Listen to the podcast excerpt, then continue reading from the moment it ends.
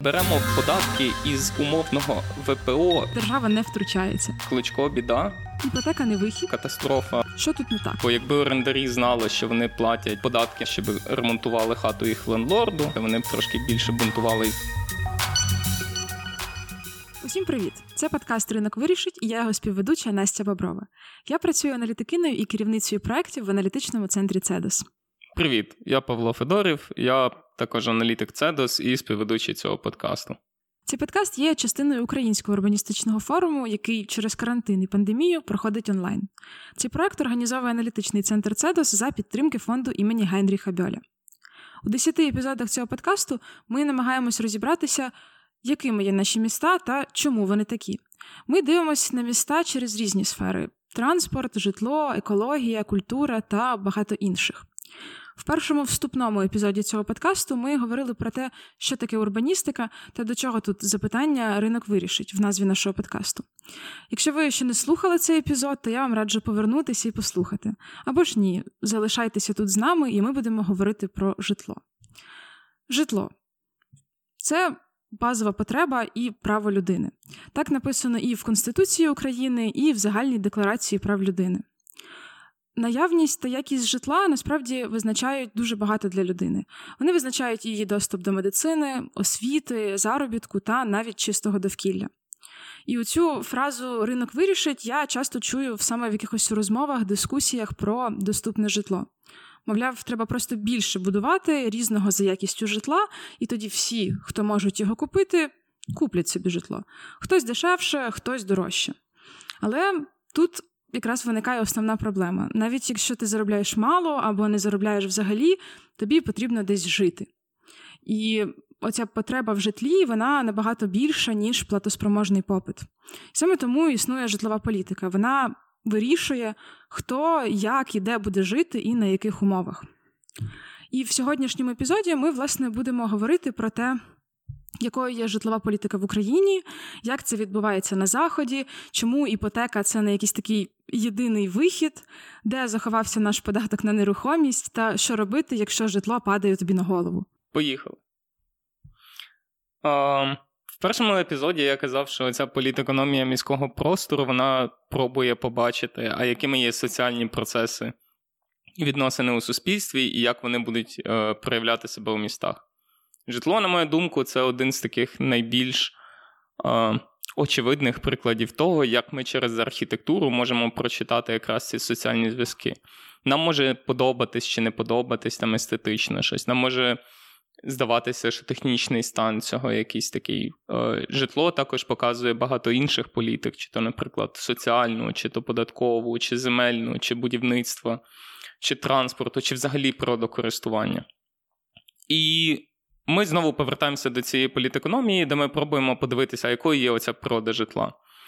І мені допомагає е, дивитися на житло такий підхід, коли ми розуміємо, що в житла є дві різні характеристики, які можуть поєднуватися, можуть навпаки конфліктувати між собою. З одного боку, житло це завжди те, що ти казала, базова потреба людини, це якийсь прихисток, це дах над головою.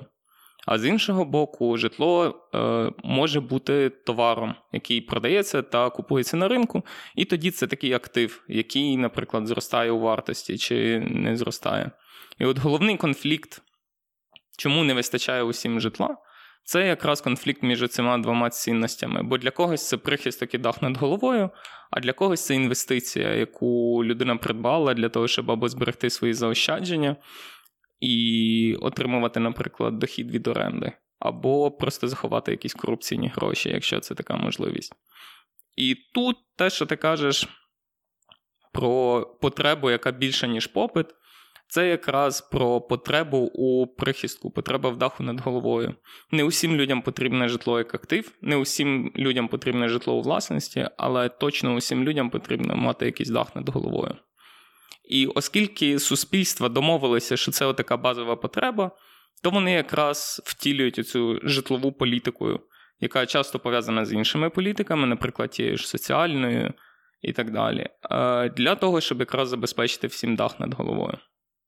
Окей, але чому тоді, умовно, оцей ринок не може вирішити нам все? Ну тобто, Допустимо, ми скажемо: Окей, будуйте там більше, житло буде різної якості, там дешевше, дорожче, може хтось буде там його потім в оренду здавати. Чому ми не можемо залишити просто таку модель, як є? І хай держава не втручається? Е, Тут одразу про кілька тез е, зараз про і держава втручається і будувати більше. Це дуже багато існує міфів довкола житла, і ми сьогодні пробуємо, спробуємо з частиною з них розібратись. Е, коли ми говоримо про те, що якийсь ринок окремо вирішить, ми б знову повертаємося до першого епізоду, де ми говорили про те, що ринки конструюються державами. Тобто ми не можемо сказати, що існує якийсь ринок нерухомості, який відірваний від всіх інших сфер життя. Він тісно вплетений. Які інституції, які форми власності, наприклад, власність чи оренда, що як буде оподатковуватись, кому які будуть надаватися преференції, чиї інтереси будуть більше захищатись, девелоперів чи, наприклад, мешканців. Е, все це є наслідками політик, і саме держава їх е, створює. Є дуже два простих приклади Е, того, як власне держава створює ринок. Ну тобто, ми чітко розуміємо, що там. З розпадом Радянського Союзу сталася масова безкоштовна приватизація. Житло, яке раніше ніколи не було товаром і яке не створювалося для ринкового цього обміну, в один момент стало таким найдорожчим активом в домогосподарств, яке вони почали продавати або купувати, або інше. Ми, наприклад, говоримо про те, що виник ринок іпотеки. Але він же не виникає собі просто такий е, впав з небес. Тобто потрібно було прийняти необхідне законодавство, е, створити відповідні інституції, зрештою, банкам попрацювати над тим, щоб прийняти якісь нормативи. Е, стосовно цього забезпечення, страховикам, іншим е, різним гравцям в цій сфері, щоб, в принципі, створити отакий ринок іпотеки і, відповідно, розвивати його певним чином. Про державу, яка втручається, це. Зараз я тоді почну з іншого міфу, і взагалі чому виникла Треба така. назвати наш подкаст Міфбастерс. Тому що ми в першому епізоді руйнували міфи, знову руйнуємо міфи. Всі міфи, ні одного міфа не залишиться після наших подкастів. Ну, от от житлова політика, вона ж виникає е, не просто як така потреба, всі зрозуміли, о-о, людям треба десь жити нормально, ми погибаємо там в цих містах. Насправді вона як така виникла там в кінці 19 століття як відповідь на таке ширше соціальне питання: а що людям робити в містах? Бо в тебе в один момент є швидка індустріалізація, урбанізація, люди живуть в поганих е, санітарних умовах потерпають там, живуть недовго, але також можуть заразити інших. І все це, крім якихось таких, крім фізичного здоров'я, має ще великий вплив на соціальне здоров'я і стан суспільства. В якийсь момент еліти просто реформісти розуміють, що якщо з цим щось не робити, то може настати соціальний вибух. І вона впроваджується е, не стільки через якісь там заходи, давайте це будувати або те будувати, як про те, що а як саме ми будуємо? Давайте хоча б будувати там там таку ширину вулиць, або кімнати будуть такого хоча б розміру, щоб там поміщалася сім'я, або ще якісь такі речі. І оце один е, це м, дає таке джерело для міфу про е, добру державу. Так, ніби от в якийсь момент. Влада вирішує, ого, треба щось вирішувати з цим, бо люди поганенько живуть, і не у кожного є е, це житло. Треба швидко впроваджувати цю політику. Ні. Криза житла вона виникає якраз через оцей конфлікт між різними цінностями, дах над головою і актив. І е, вирішити його дуже складно, бо це якраз місце боротьби різних таких інтересів. Тобто девелопери будуть мати зовсім інші цілі, ніж мешканці, а влада може ставати на бік одних або інших, або пробувати якось балансувати. Але у відповідь на оцю е, добру державу виникає міф про державу, яка втручається. Коли відбувається там лібералізація і зміна економічного ладу, здебільшого якраз у 70-х, то йде мова про те, що насправді ринок би вже розподілив те житло, яке вже з'явилося, бо ну, подолали якийсь первинний дефіцит просто самих квартир, вже набудували, начебто, досить. А тепер головне завдання, як зробити так, щоб ці квартири опинились в тих, кого треба. І от вони будуть між собою якось торгувати. Дай девелоперам побільше землі, вони збудують скільки треба а держава має якомога менше е, вставляти якихось регулювань або нормативів, або так далі. Але знову повертаємось, вона не може не втручатися, бо вона створює цей ринок. Відповідно, питання тільки в тому, а на якій стороні вона буде грати. Чи вона буде підігрувати, наприклад, девелоперам, чи вона буде підігрувати власникам орендодавцям, чи вона натомість буде спрямовувати зусилля на те, щоб захистити найвразливіших орендарів або, наприклад, соціально незахищені групи. Ну, це, до речі, до того, на якій стороні буде виступати держава. Я так розумію, що існують різні моделі. І оце в розмовах про житло я ще часто чую таку якусь фразу: а давайте просто зробимо як в Європі. І ніхто не уточнює, в якій саме Європі, в якій країні і що вони взагалі якби мають на увазі. Ну я поки вчилась на магістратурі в Естонії, то я трохи ближче познайомилася з тим, як в них організована ця державна житлова політика. І там ситуація досить схожа до України, тому що після розпаду Союзу велика кількість житла теж люди приватизували її. І зараз там 96% житла знаходиться в Естонії в приватній власності. Uh-huh. Але держава розуміє, що якби, цього недостатньо, і є велика потреба в цьому соціальному житлі, і вона зараз там у великих містах вона складає десь, ну тобто, те соціальне житло, яке є, яке складає всього там 1% від всього житла, воно покриває десь 80% потреби в цьому соціальному житлі. І в Естонії вирішили, що вони будуть допомагати цим людям, які потребує е, цього соціального житла. І з одного боку вони будують нове соціальне житло, яким будуть управляти муніципалітети uh-huh. і міста.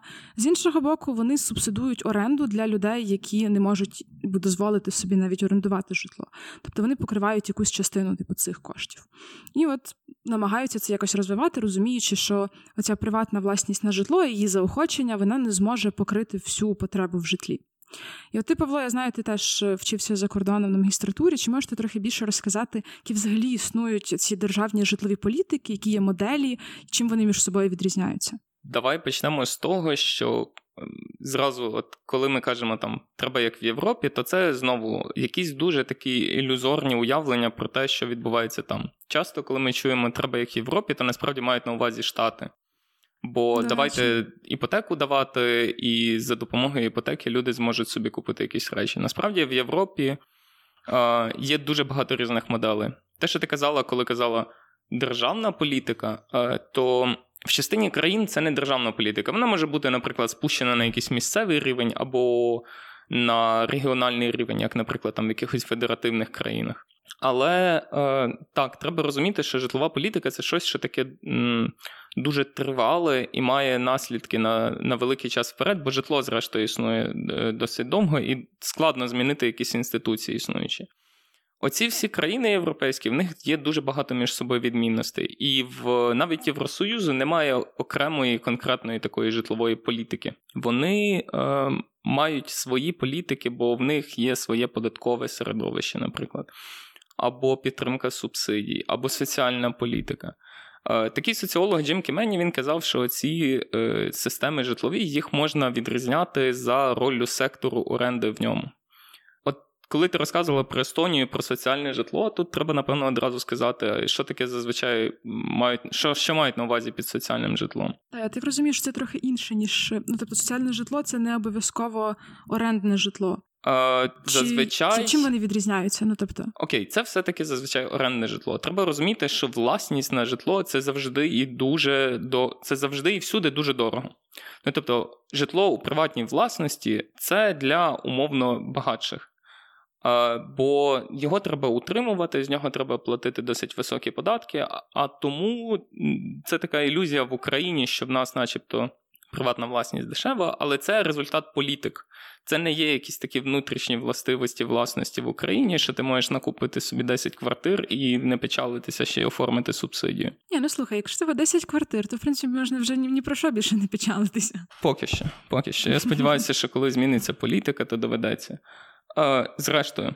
Оце соціальне житло це таке житло, яке надається відповідно до потреби, а не відповідно до попиту. І для того, хто його надає, для цього орендодавця, Отримання прибутку не є головною метою. Тобто це не обов'язково може бути держава чи муніципалітет. Ні, ні. Це можуть бути і різні форми володіння цим житлом. Є різні charities, є кооперативи, є церква, є благодійні організації, є просто собі неприбуткові житлові асоціації, коли люди домовились, ага, давайте ми створимо такий будинок і будемо здавати одне одному там ці квартири.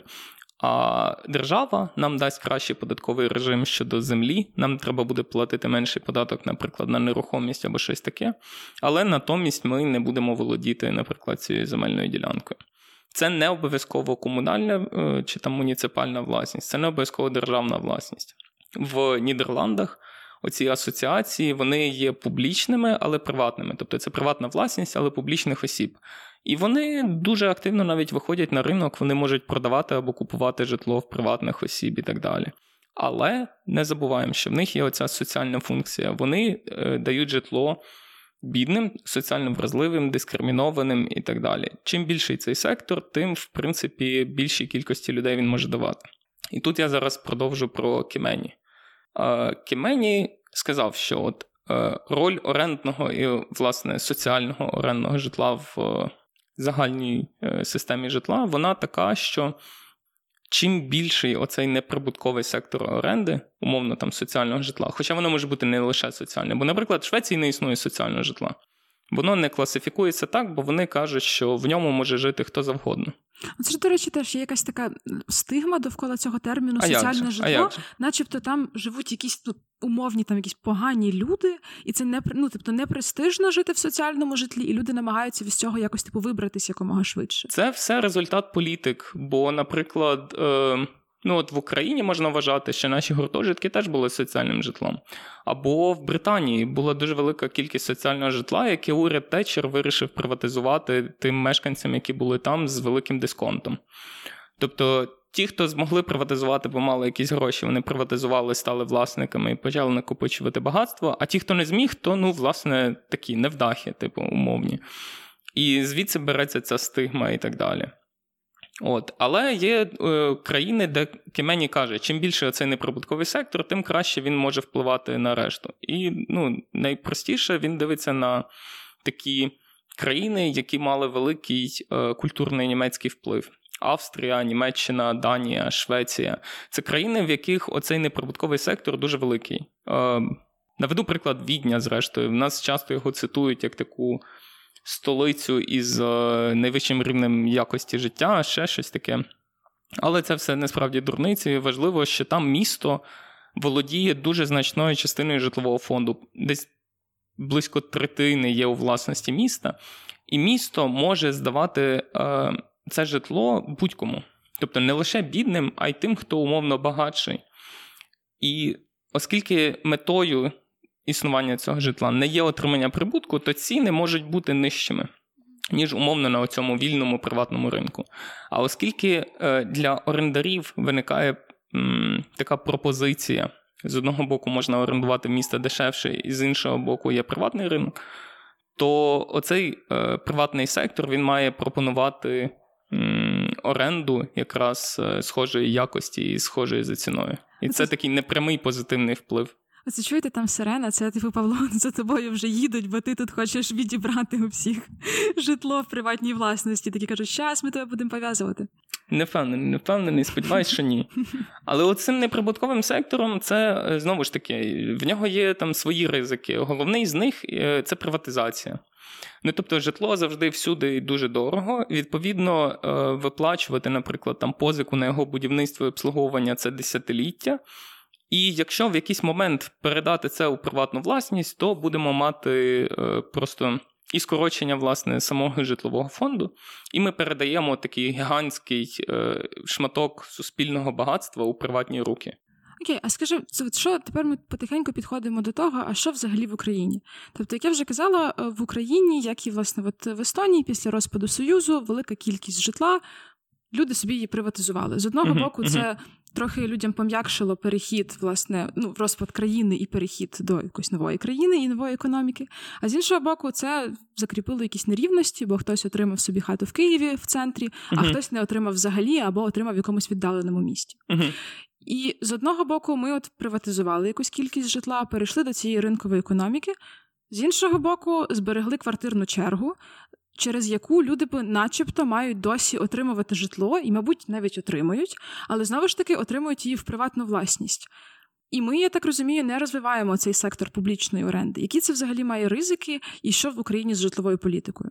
Ну, почнемо з того, е, що квартирна черга, яку ти згадала, це такий винахід е, житлового кодексу 83-го року. Його часто е, там звинувачують у тому, що там в преамбулі про якісь ленінські принципи, або що це там застарілий документ, або так далі. Але справа не стільки е, у віці цього документу, як в тому, що приймалося після нього. Оця квартирна черга це такий облік громадян, які потребують е, поліпшення житлових умов. Та, до речі, декілька років тому навіть створили цей єдиний реєстр, тобто там ну типу, сотні або й тисячі людей досі в ньому стоять. Не створили, на жаль. Е, зараз ну, підійдемо до цього. Закон ми намагалися. Типу, закон прийняли, в який мали створити це. А. Загалом Да, особливість цієї квартирної черги це житло не давали у приватну власність, воно надавалося в користування. Тобто це така дуже дешева пільгова оренда. Масова безкоштовна приватизація передала оці всі квартири, в яких жили мешканці, і тим самим вона а скоротила це якраз е, сектор оренди, відповідно, така проблемка. Друге, закріпила ті нерівності, про які ти казала, що хтось отримав краще житло, хтось е, отримав гірше житло, хтось не отримав нічого, бо на той момент не мав нічого. О, oh, well, ну типу, не пощастило. Але. Е, Після того приймалося дуже багато різного законодавства, якраз такого, яке часто між собою суперечливе. І е, замість того, щоб почати розуміти, що житло це завжди і всюди дорого, і відповідно надавати його треба власне в оренду. В нас продовжувало існувати з одного боку квартирна черга, а з іншого боку, це приватизаційне законодавство. І ми з одного боку даємо людям дах над головою, даємо їм це житло за чергою, а з іншого боку, ми дозволяємо його одразу їм приватизувати. Тобто це такий просто гігантський подарунок квартири у приватну власність тим, хто все-таки його отримує. Не так багато насправді людей його отримує. В черзі на момент розпаду е, Союзу було близько там 2 мільйонів Е, одинаків та сімей. Сьогодні, здається, на 2014 рік це 600 е, тисяч. Але одна з особливостей це те, що цей єдиний реєстр він не ведеться. Тобто Мінрегіон, як е, головне міністерство, передавав спочатку його держмолоджитлу, а потім назад забирав, але він не ведеться в єдиному вигляді. Ми не розуміємо, скільки людей потребує насправді цього даху над головою і чого саме. Бо в цьому списку можуть бути люди, які там записалися в 73-му році і досі висять на ньому. А можуть бути, наприклад, е, ветерани операції Об'єднаних Сил, які записались минулого року, але вони насправді не в списку, бо цей список лежить в держадміністрації. Ну тобто за цих умовних там вже 30 років незалежності ми мали би вже собі зізнатися, що ми в приватну власність всім цим людям не можемо дати житло. Тобто ми досі, якби наче обіцяємо це людям щоразу, що дамо квартири, дамо квартири. Але насправді не можемо цього зробити. Ну безумовно, жодна країна в світі не може такого собі дозволити. Тобто, ну якщо ми говоримо про ці якраз європейські механізми забезпечення житлом, то е, Дуже рідко можливо це забезпечити житлому власність, бо у вас завжди будуть з'являтися якісь нові люди і домогосподарства, яким це потрібно. А друге, е, вартість власності це не лише власність, е, це не лише вартість будівництва. Ну тобто, це не лише купівля. Е, в Україні така дуже дивна ринкова економіка довкола житла, бо в нас парадоксально купити дуже дорого, а от утримувати ні. Е, з 96-го року в нас не існує в тарифі якраз на обслуговування е, відрахувань на капітальний ремонт. Але слухай, дивись, я ще подумала, що якщо, наприклад, ти створив ОСББ, ти ж можеш собі ну, робити ці відрахування на капітальний ремонт, тому що ОСББ наче визначає самостійно ці тарифи. Е, Можуть збирати люди собі які завгодно гроші, але за 20 років ми охопили тільки 20% е, будинків ОСББ. А більше того, ОСББ це лише така юридична особа. Тобто вона не має ні власності, ні активів, нічого. Це лише умовно. Е, така компанія, яка може допомагати мешканцям домовитись між собою. Якщо мешканцям немає про що домовитись, або вони домовились, що ми робимо відрахування, але в них немає грошей, щоб робити ці відрахування, то чи буде ОСББ, чи ні, це не дуже допоможе нам. Ну, ми трохи відійшли, але я би хотіла, щоб ми ще повернулися назад до оренди, тому що з одного боку у нас, начебто, немає цього сектору неприбуткової оренди житла, але uh якась оренда все-таки є. Тобто люди, я в тому числі, орендуємо житло. Що тут не так? Ну, є дуже простий, е, просте пояснення: податок на нерухомість. Тобто я би виносив це як головний титул е, будь-яких розмов про житло що податок на нерухомість не може вирішити всіх проблем з житлом, але без податку на нерухомість ми навіть не почнемо до них підбиратися. Коли я на самому початку казав, що житло має дві властивості: це з одного боку дах над головою, а з іншого боку актив, то треба розуміти, що от ми не розрізняємо в Україні в оподаткуванні оцих різних ролей житла. В нас е, в податковому кодексі існує податкова пільга, яка нараховується на квартири, які коротше, кожній квартирі. Якщо в людини, наприклад, є квартира 100 метрів квадратних, то віднімається 60 метрів. 60 метрів це оця податкова пільга. А на решту, на цих 40 метрів, на них нараховується цей податок. Цей податок насправді мізерний. Тобто в нас він рахується на площу, і за кожен метр квадратний е, людина платить не більше, ніж 1,5% е, від мінімальної заробітної плати в рік. Це дуже мало. Ну, ну це виходить кілька тисяч е, гривень в рік. А, ну, типу, це ж мізер порівняно з тим, скільки коштує взагалі квартира, скільки, скільки може коштувати квартира. Ні, ні, тут не про утримання. Але я так розумію, що його ще ж можна і не платити. Тобто навіть да, оцю це якщо проадмініструє. Типу, да. угу. е, Вони з'являються в реєстрі з 2013 року. Тобто, якщо після 2013 року з квартирою нічого не відбувалось, вона може не бути в реєстрі. Плюс ДФС має добре проадмініструвати цей податок, має прийти платіжка. А якщо людина ще й не заплатила платіжку, то її мають спитати, а чи ж ти не заплатив платіжку.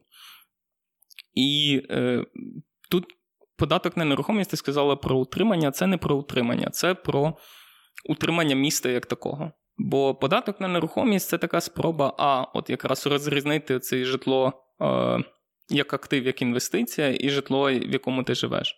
Але податок на нерухомість це також спроба повернути в міський бюджет частину тих витрат, які пішли на будівництво чогось довкола. Коли людина купує квартиру, то вона має розуміти, що вона не купує просто якусь абстрактну коробку у вакуумі десь в повітрі. Вона купує е, усі якраз блага, які будуть знаходитись поряд там транспорт, е, школи, садочки і так далі. В усі ці речі вкладається. Е, вкладається уся міська громада, і е, людина користується ними. І таким чином, ну, гаразд, простий приклад: є квартира не біля метро, коштує 10 тисяч доларів. Збудували там станцію метро перед, вона стала коштувати 15 тисяч доларів. Що зробив власник? Він ж не заплатив пропорційно більше за те, щоб там збудувати цю квартиру. Але він е, отримав оцей приріст вартості. І відповідно у світі цей податок на нерухомість він нараховується на вартість, тобто це там може бути мізер, наприклад, 0,1% загальної вартості в рік. Або там, якщо це наступна квартира, наприклад, друга квартира, то вже може бути інша ставка. Але в нас ми найбагатша країна в світі, тому ми не обкладаємо цей капітал. Е, ми дозволяємо людям забудовувати е, ЖК е, всі райони в місті. Ці ЖК можуть стояти порожні, бо витрати власників дуже низькі. Більше того, там може не бути податку на нерухомість.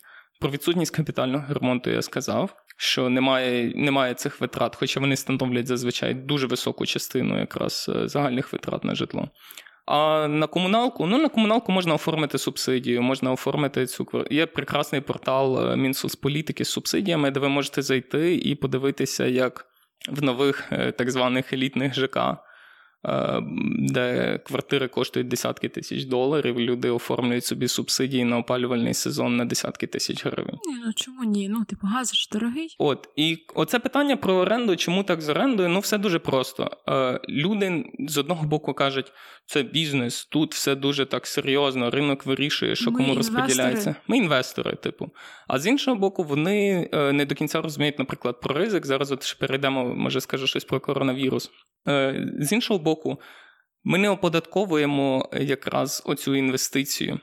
Тобто, коли в розмовах про оренду там іде про те, що це якийсь тіньовий сектор або ще щось таке, то насправді ми не на той податок часто дивимося. Ми йдуть розмови про те, що треба стягувати податок е, на доходи від оренди, але насправді цей е, податок може бути нульовим, бо людина купила квартиру не для того, щоб здавати її в оренду, а для того, щоб заховати там корупційні гроші, наприклад. Або ну просто просто купила собі е, квартиру, яка буде чекати 20 років її дітей. А треба дивитись на податок на нерухомість, щоб оці витрати вони змушували е, власника виставляти цю квартиру якраз е, на, на ринок оренди. А, ну тобто, окей, коли ми цього всього не маємо, то виходить, що орендарі вони в такому досить вразливому становищі, тому що вони часто витрачають якусь більшу частку свого доходу на житло, uh-huh. яке може бути поганої якості, е, в якому вони це вже класіка, не можуть жити з тваринами, не можуть там, не знаю, е, приводити друзів або не можуть жити в гріху. Це, до речі, реальна історія моєї знайомої, яка з своєю подругою шукала квартиру, і одна з власниць так дуже детально їх розпитувала, чи бува вони не збираються там в гріху жити. Mm. Так, наче це взагалі якась, ну, хоч трохи її справа. Uh-huh. І оце вразливе становище орендарів, мені здається, ми дуже добре якраз побачили під час коронавірусу і карантину, тому що з одного боку цих власників житла їх трохи держава захистила. Каже, звільнила від виплат за іпотекою, звільнила від нарахування цих штрафів на несплату комунальних послуг. А в той час орендарі, яких е, десь 15-20% людей mm-hmm. живуть в містах, вони такі сам на сам з проблемами, і ну не можеш, ну то не плати. Або якщо вдалося домовитись з власником, молодець. І оце, кстати, от я ще хотіла сказати, що цей жарт про те, що природа настільки очистилася, що в села повертаються бариста і дизайнери, насправді це дуже сумний жарт. Тому що, звісно, ці люди це якби не найвразливіші групи, але люди зайняті в цьому креативній умовній економіці, вони часто там ще неформально зайняті. І під час карантину вони втратили дохід, і якщо не змогли платити за житло, ну все. Давай, Київ не резиновий, не можеш платити, вертайся в село. І тут е, є ще навіть одна проблема, що в деяких людей навіть немає умовного села, в яке можна повернутися. Ага. Тобто, вони ну, типу, ці орендарі вони залишились сам на сам з проблемами. Домовляйтеся з власниками, нехай роблять вам знижку. Ми вас типу нічим не захистимо. Ну тут дуже просто. Е, В більшості країн, які впроваджували якісь там карантинні заходи і оці заходи на захист людей, вони всі чітко одразу артикулювали, що передумова самоізоляції це наявність даху над головою. Відповідно, щоб в кожного sorry, щоб в кожного було де сидіти, треба зробити так, щоб люди не опинились на вулиці. Відповідно, є умовно е, три категорії. Перші це власники. Е, власники зазвичай ті, хто не має іпотечного боргу, хто вже виплатили іпотечний борг, то вони просто собі є. Для них, наприклад, там часто могли пропонувати якісь відстрочки за комунальними платежами або ще щось, але зазвичай ні, тому що це ну, людина багата, в принципі, е, вважається. Ну так, її ж ніхто не може з житла виселити, вона собі живе, От. тобто без даху не залишиться. Для людей, в яких є іпотечний борг, яким треба робити оці місячні іпотечні платежі до банку, то треба розуміти, що іпотека це завжди ризик. Тобто там три прострочені, наприклад, платежі, і банк може е, почати процедуру стягнення. Відповідно, уряди приймали такі міри. Вони казали банкам: ага, давайте людям кредитні канікули, щоб ви не стягували це майно. І друга група це не власники, це власне орендарі. Більшість таких квартир, які здаються в оренду, це бізнес. Люди чітко чітко розуміють, що це бізнес, і існують у бізнесі існують ризики. І держава сказала, що е, вони не дозволили, типу, просто скасувати цю орендну плату, але вони заборонили власникам виселяти людей. Тобто вони зробили так, що якщо власник, наприклад, звертається до суду, то суд каже, до кінця карантину я цю справу про виселення не розглядаю.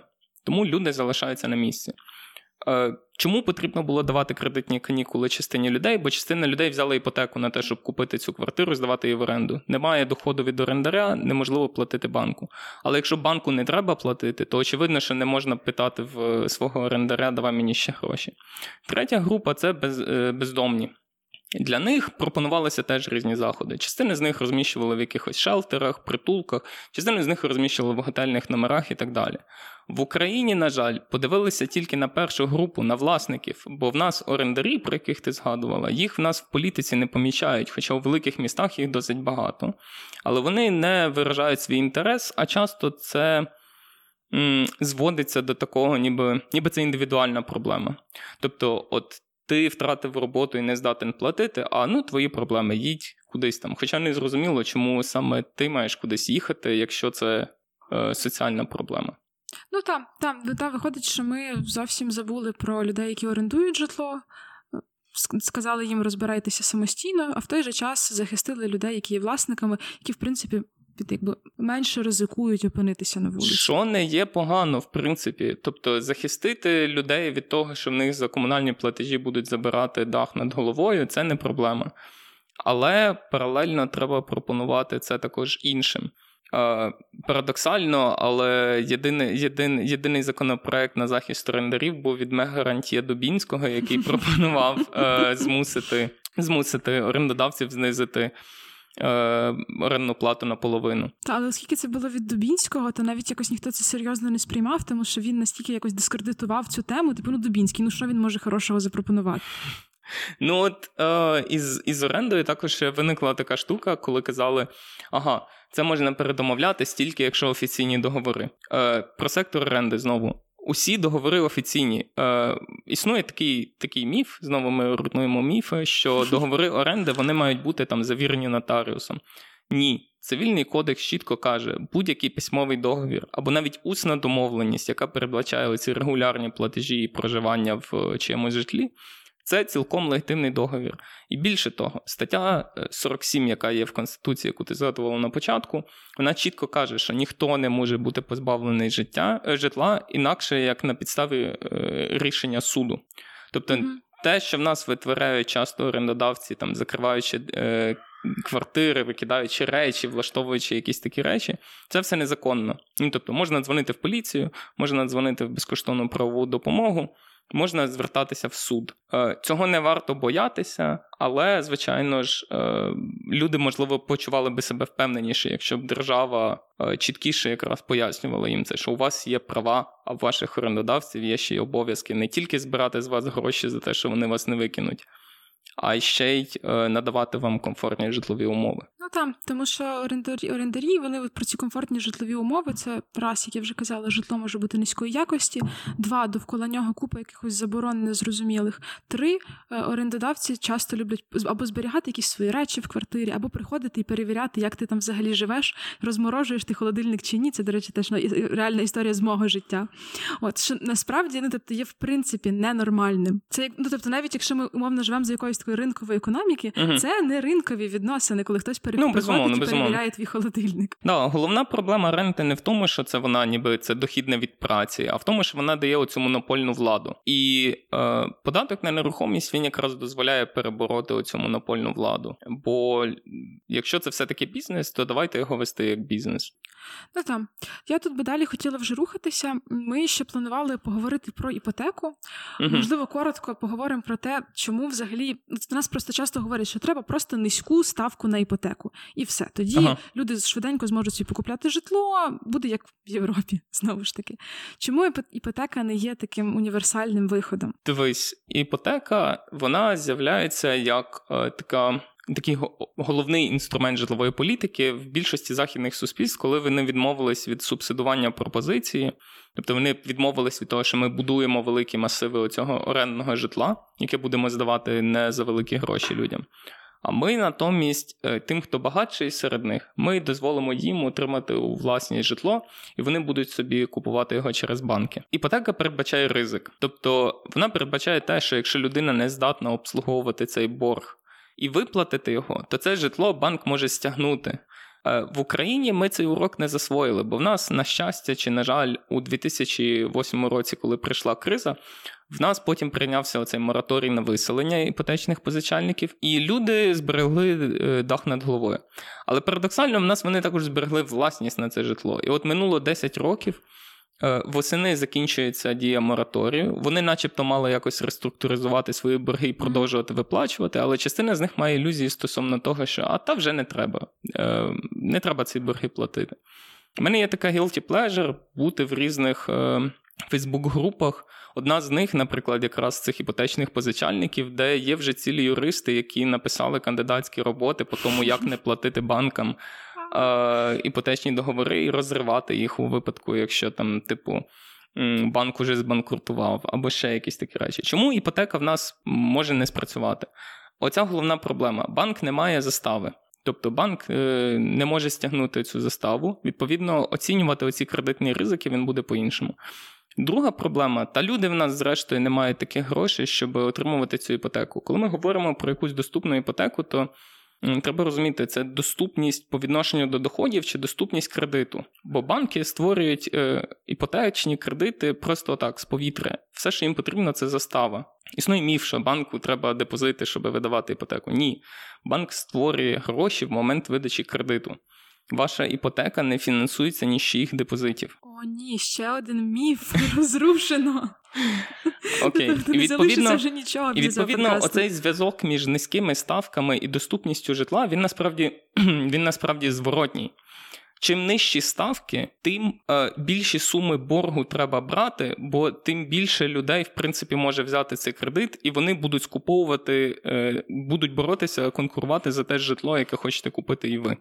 В Україні це накладається на е, ключову проблему відсутність податку на нерухомість.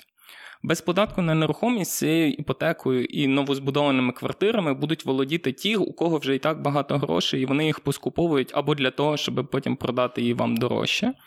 Або для того, щоб здавати в оренду, або просто для того, щоб заховати туди гроші. Ну тобто іпотека це такий якби непоганий механізм, але лише для якоїсь теж обмеженої частини людей, і воно знову ж таки не зможе покрити всю потребу в житлі, яка є. Е, Безумовно, ну тобто, в нас ми ж говоримо: є потреба, є попит.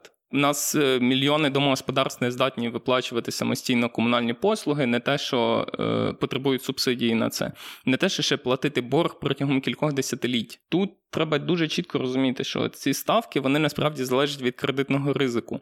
Банки оцінюють ваш дохід. По-перше, він має бути очевидно е, білим. Тобто, у вас не може бути там якась. Ви не можете сказати, мене є ще не задекларована частина доходу, я там отримую хабарі або щось таке, і банк вам дасть цей кредит або якісь такі речі. І очевидно, що е, коли ми говоримо там. Іпотека буде по 10%, то вона то буде по 10% для однієї частини людей, але насправді з, з різними ставками і з різними сумами для інших. Тобто Понятно. так, іпотека це частина рішення для якоїсь частини домогосподарств, але не зрозуміло, як люди бачать собі цю проблему. Бо в нас знову ж таки е, вся житлова політика вона бачить це як треба просто більше будувати. Більше будувати не працює, бо ми вже і так достатньо багато набудували. Ми бачимо на е, різних сайтах оголошень, що в нас є десятки тисяч порожніх квартир. Тобто, це не питання того, е, що треба збудувати ще 10 патріотик чи умовних еврик. Бо знову квартири в них скуплять люди, яким ці квартири не потрібні для життя, а не ті люди, які будуть е, потребувати цього. Окей, зрозуміло. Ну, типу, іпотека не вихід. Все одно ми не зможемо. Ті, хто найбільше потребують житла, не зможуть собі все одно дозволити. Це дорогий інструмент. Іпотека Там... дає доступ до власності на житло. Власність на житло це дорого. Ми рухаємося до такої, можливо, заключної тези нашого подкасту. Ми пообіцяли на початку розказати, що і хто має робити, якщо житло падає вам на голову. Тут uh-huh. ми будемо говорити про власне це застаріле житло, якого в Україні дуже багато. Uh-huh. І в, в Києві, здається, Кличко ще колись раніше говорив, що десь є близько 25 мільйонів. Ні. метрів, тисяч квадратних. Ну тобто, коротше, в цьому житлі його uh-huh. багато, і uh-huh. там живе близько типу 112 тисяч людей в цьому застарілому житлі. Це переважно там хрущовки, які будувались в 50-х, 60-х роках. І цю проблему намагаються якось придумати, як вирішити уже десятиліттями. Тобто, ще в 2006 році з'явився тоді перший uh-huh. законопроект про комплексну реконструкцію цих житлових кварталів. І ще навіть до цього, в 2004-му, якби перший оцей план реконструкції почали робити на нивках. На пілот. Ну, угу. так, поблизу станції метро Лісова, там, де оце селище Дарницького шовкового комбінату. І цей проект реконструкції він триває, типу, здається, і досі його так і не закінчили. Але в 2017 році, три роки тому, почали розробляти новий законопроект про реконструкцію. І це, до речі, теж у нас з Павлом є гарна традиція щороку ходити на круглі столи, на якому обговорюють цей законопроект е, про реконструкцію кварталів. Тобто його щороку обговорюють, приходять до якихось висновків, кажуть, треба реконструювати. Але як не можуть почати? І ще колишній оцей міністр регіонального розвитку Парцхаладзе він сказав, що. Да, sorry, заступник. Він говорив, що основна проблема, чому цей закон не запрацював тоді у 2006 році, це те, що потрібно було зібрати 100% згоди власниць і почати тоді реконструкцію. І він казав, що це якась така основна проблема. Мені ж здається, що основна проблема, що не зрозуміло, хто за це буде платити. Тобто, uh-huh. з одного боку, uh-huh. в великих містах є якась така перспектива, що прийде інвестори компанії-забудовниці, і вони профінансують цю реконструкцію, що теж, звісно, має свої ризики. Але в маленьких містах тоді виходить ця відповідальність, вона повністю лежить на місцевих органах влади і на всіх інших платницях податку, тому що за якби наші гроші угу. пропонують нам поремонтувати чиюсь приватну власність. Є таке. І, власне. Розкажи більше про те, в чому власне ця проблема, чому ми не можемо взяти і пореком... ну, пореконструювати все. Причина існування застарілого житла не в тому, що там проходить якийсь час, вік і так далі. Це все ну, нормальний процес. Очевидно, що застаріле житло треба ремонтувати. Головне питання якраз в тому, а хто за це заплатить. І тут ми повертаємось до того, а яка причина існування застарілого житла? Ну, очевидно, що те, що його не ремонтували. А чому не ремонтували? Бо з 96-го року немає відрахувань на капітальні ремонти. І ми підходимо до того, що є якась значна частина оцих багатоквартирних будинків в українських містах. Не тільки в Києві, хоча ну, з цими цифрами дуже важко зрозуміти, бо документація на будинки втрачена, обстеження їх ніхто не робив. Е, там, де ОСББ, можливо, цим колись трошки займалось, то є краще розуміння. Можливо, в Києві є трошки краще розуміння, ніж те, що відбувається в регіонах. Але знову, все те, що пропонує пан Працхаладзе, Діпромісто і авторський колектив цього законопроекту, це все те саме, що було в шостому році, е, тільки зі зниженням е, часточки тих тих власників, які мають погодитись на так звану реконструкцію. Чому так звану? Головний механізм який закладається в законі, є приватний девелопер, він приходить до власників і міста. Власниками домовляється, каже: Ага, я зношу ці будинки, будую на них щось вище, даю вам квартири або в цих е, будинках, або в якихось інших будинках моєї компанії, а решту е, помешкань продаю. Але стоп, дивись, це ж застаріле житло, воно є не тільки в великих містах, де це може же? спрацювати. А, наприклад, да. ну от в моєму рідному місті Полонне там теж є застаріле житло. Ну, значить, бачиш, не пощастило. Тут е- вони кажуть, що. Цей закон дасть можливість хоча б почати цей процес і так далі. Насправді є ризик того, що цей процес на цьому і закінчиться. Девелопери отримають доступ до земельних ділянок, е, дуже швидко з цим всім е, так розпетляють і все. Е, знову, головна проблема існування застарілого житла в тому, що його не ремонтують. Платити за це із суспільної кишені не дуже логічно. Отримувати весь прибуток приватному девелоперу від того, що він це будує, теж не дуже логічно. Цей закон він також має таку суперечливу породу. З одного боку, людям 20 років казали: об'єднуйтесь в ОСББ, робіть термомодернізацію, щось там робіть зі своїм будинком. А з іншого боку, їм кажуть, а ти нічого не робіть. Зараз, от, коротше, будинок буде валитися, то прийде оцей приватний девелопер, з ним домовитесь, знесете і отримаєте собі квартиру. Але тут інша суперечність. Він вирішує е, наслідки, а не причину. Він вирішує те, що житло вже застаріло, а не те, що його не ремонтували. І от минає 40 років. Е, приватний девелопер збудував уже вищі будинки, і ці будинки знову треба ремонтувати. Що тоді буде відбуватися? Ми будемо будувати 100-поверхові будинки чи що? І знову, без податку на нерухомість е, немає гарантії, що ці помешкання опиняться в тих, кому треба, е, інфраструктура буде збудована і так далі. Тобто це знову про те, що нам варто державі варто зізнатися, що ми не маємо грошей, щоб ремонтувати ваше житло, і ми не знаємо, де їх знайти. Ну тобто, якщо в місті ще знаємо, то в якомусь невеличкому місті уже ні. Ну ні, це дивись, і неефективна така би була схема ремонтувати через приватну власність, і не дуже справедлива, бо є ж люди, які самі собі збудували житло, або, наприклад, не мають власності. Чому там люди, які не мають власності, мають платити за ремонт приватної власності когось? І тут ми підкрадаємося до того, що е, головна головна така теза в Україні е, баланс форм володіння між орендою і власністю. Він не співпадає із тим соціально-економічним станом, як самих людей, які живуть в цьому житлі, так і міст і держави загалом. В результаті масової безкоштовної приватизації в нас дуже багато людей мають житло у приватній власності. Частина з них не можуть його не те, що утримувати і ремонтувати, а навіть платити комунальні послуги. Будь-яких там, якби ми говорили про якусь ліберальну ринкову економіку, цим людям б сказали: ага, не можеш платити, продавай житло і їдь кудись інакше, купуй дешевше або ще щось. Або якби е, умовно е, ліберальні економісти казали, як ремонтувати житло. Ага, в людей немає, значить, е, грошей. Вони можуть використати своє житло, свій будинок як заставу, піти в банк сказати банку, дайте мені, будь ласка, кредит на ремонт цього будинку. Банк оцінить там ризики, подумає, ага, якщо щось тягну заставу і так далі. Але ніхто ж цього не буде робити. Натомість люди приходять до кличка і кажуть: Кличко, зроби мені ліфт. Так а що, кличко не поремонтує нам будинки? А, Ну я сподіваюся, що ні. І на це мають тиснути усі, бо ну таких грошей попросту ні в кого немає. Це кілька е, річних бюджетів. І знову це не це не вирішує проблему, а вирішує наслідки проблеми. Ми щороку і щодесятиліття будемо впиратися знову і знову в це. Ну, бачиш, ну така не стала політика. Тобто ми поремонтуємо одні будинки, потім з'являться нові будинки, можливо, потім можливо, ще будинки. Можливо, поремонтуємо, але скоріше за все, ні. Ну тому що вже десятки років не можемо цього зробити. Я Це думаю, схема, що пропонують. тут справа в тому, якраз що е, стан такий катастрофічний. Дивись, ми коли я коли казав, що ця політика вона несправедлива і неефективна. Але більше того, вона насправді не досягає іншої цілі. Нехай би люди вже жили там в тих будинках, які не знаю, не здатні платити за комуналку і так далі, і всі ці і не здатні платити там податок на нерухомість. Це все ще типу таке. Але ж саме житло руйнується. Ну тобто є частина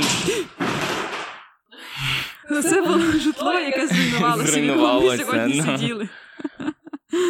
Є частина е, частина людей, яким очевидно байдуже, що там буде відбуватися з їх будинком е, на їх старості або так далі. Ну, вони там не живуть. Але є інтерес суспільства в тому, щоб зберегти ці будинки. Людям дали в приватну власність житло, а вони не здатні його не здатні його утримувати. Очевидно, що з цим треба щось придумувати.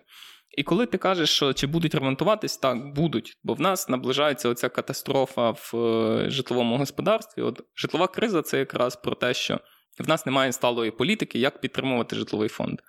І як ми будемо його підтримувати, очевидно, доведеться людям передомовлятися про те. Можливо, частини з них, зараз скажу крамольне, виявиться, що вони не будуть мати житла у приватній власності. Пам-пам-пам, грає драматична музика. Ну, коли я казав про кредит від банку, кредит від банку передбачає те, що якщо люди не здатні будуть оплачувати цей кредит, то банк стягне житло і викин... може їх викинути на вулицю. Тому такий кредит умовно має пропонувати місто або держава. Місто або держава е, має прийти до власників і сказати: у вас є будинок, який треба ремонтувати. Це коштуватиме стільки-то, стільки-то. Ті, хто з вас, хто має гроші, можете платити. Ті з вас, хто не має цих грошей, будете розплачуватись частками власності. Очевидно, є люди, які е, для яких уже власність приватна на житло не є пріоритетною, а для них важливіше, там, щоб в них було це житло. Вони залишаться там на правах орендарів і, можливо, будуть жити там безкоштовно, бо це буде соціальне житло. Таким чином, ми і відновимо якраз якийсь житловий фонд для соціального призначення, і з іншого боку, збережемо житло для майбутніх поколінь. Все всіх забрати і розділити. І насправді я жартую. Але бачу, те, що, що вже... ти кажеш, забрати і розділити, це відбувається вже зараз. Ми збираємо податки з усіх і розділяємо їх на власників. Тобто ми беремо е, податки із умовного ВПО, в якого немає де попросту жити, і він орендує на цьому в приватному секторі, а натомість даємо субсидію людям, які е, є власниками житла, яке коштує великі суми. І ці субсидії безповоротні. І проблема була би не, не лише в цьому, а й в тому, що ці субсидії не дозволяють зберегти нам самі будинки по собі. Будинки валяться. Люди йдуть до кличка, кажуть, кличко, біда, давай нову квартиру. Ми купуємо квартиру, даємо цим людям ВПО. Чекайте на свої дешеві пільгові кредити, які ви будете виплачувати десятиліттями. Ні, ну слухай, ну людям ж треба, що ж робить. Так. Але я бачу, що вже час переходити до висновків. І мій такий перший висновок це те, що житлове це політичне, житло і те, хто в ньому живе, як і де, це наслідок конкретних політик. Це знову ж таки неприродній процес. Держава приймає якісь рішення, і ми отримуємо ту житлову політику, яка є. Угу. Відповідь на головне питання, яке ми ставимо в цьому подкасті: чи ринок вирішить? Самостійно ні. Але оскільки ринок це наслідок політик то треба приймати такі політики, щоб ринок був сформований таким чином, щоб якомога більше людей мали дах над головою. Іпотека не вихід. Це вихід, але лише для частини людей, які здатні будуть це обслуговувати, але це доволі е, дорогий і ризикований інструмент. Іншим моїм висновком було б те, що е, усюди і завжди житло дуже дороге, і є завжди частина людей які не здатні будуть себе забезпечити цим житлом самостійно. А оскільки це така базова потреба, то суспільство домовляються про те, щоб дати їм цей дах над головою. Ще одним моїм висновком, одним з таких найважливіших, мені здається, це те, що потрібно розвивати сектор неприбуткової оренди, тому що якщо Тобто в Україні зараз люди, які орендують житло, переважно орендують його у приватних власників, і тому вони є якби незахищеними, дискримінованими і, власне, витрачають більше грошей на своє житло. Чим більше оцієї конкуренції в різних секторах між прибутковим неприбутковим сектором, є ж ще сектор оренди такий в. Не тільки в приватних осіб. Це може бути, наприклад, юридична компанія, яка збудувала весь будинок і здає його оренду і так далі. Але для того, щоб е, сектор оренди був сектором оренди, нам потрібен податок на нерухомість, який змушуватиме людей використовувати житло саме як житло. Бо ми дозволяємо е, сьогодні девелоперам зводити, а людям купувати коробки. І потім ці коробки використовувати не як житло. Ну і наостанок скажу про те, що у нас в країні є застаріле житло. Це велика проблема, з якою треба щось робити, але ми не маємо грошей і ми не розуміємо, хто за це буде платити. Тобто держава і міста не можуть платити за реконструкцію чиєїсь приватної власності. Ми розуміємо, хто за це буде платити. За це буде платити суспільство, але значною значною мірою за це мають платити співвласники. Якщо той, хто зараз має житло в приватній власності, не готовий за це платити, то очевидно, що житло має опинитися у власності у того, хто за це буде платити. Чи це буде місто, чи це буде приватна компанія, чи це буде просто інша фізична особа. Це вже питання на майбутнє. Але про це треба починати говорити, і я дуже сподіваюся, що буде зростати обізнаність. Бо якби орендарі знали, що вони платять е, податки на те, щоб ремонтували хату їх лендлорду, то я сподіваюся, вони б трошки більше бунтували і заявляли про свої права. А, Ну, побачимо. Але зараз час переходити до рекомендацій. Павло, чи хочеш ти почати? Ну, я почну одразу з е, нашого. Е, звіту за дослідженням Державна житлова політика в Україні.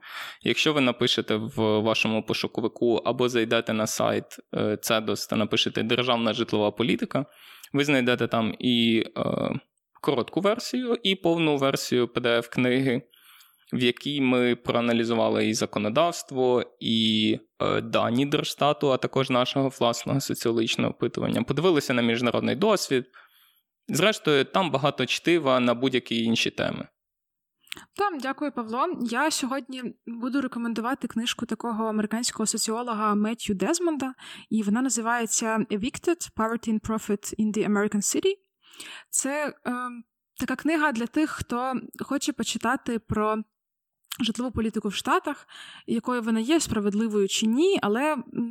Хочеться зробити в такому форматі сторітелінгу. Це правда дуже гарно написана книжка. Вона, здається, отримала поліцерський приз декілька років тому.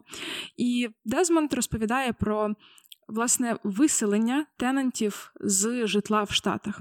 І одна з історій, яку він розказує, це історія такого чоловіка Ламара, який живе зі своїми синами в орендованому житлі, і він.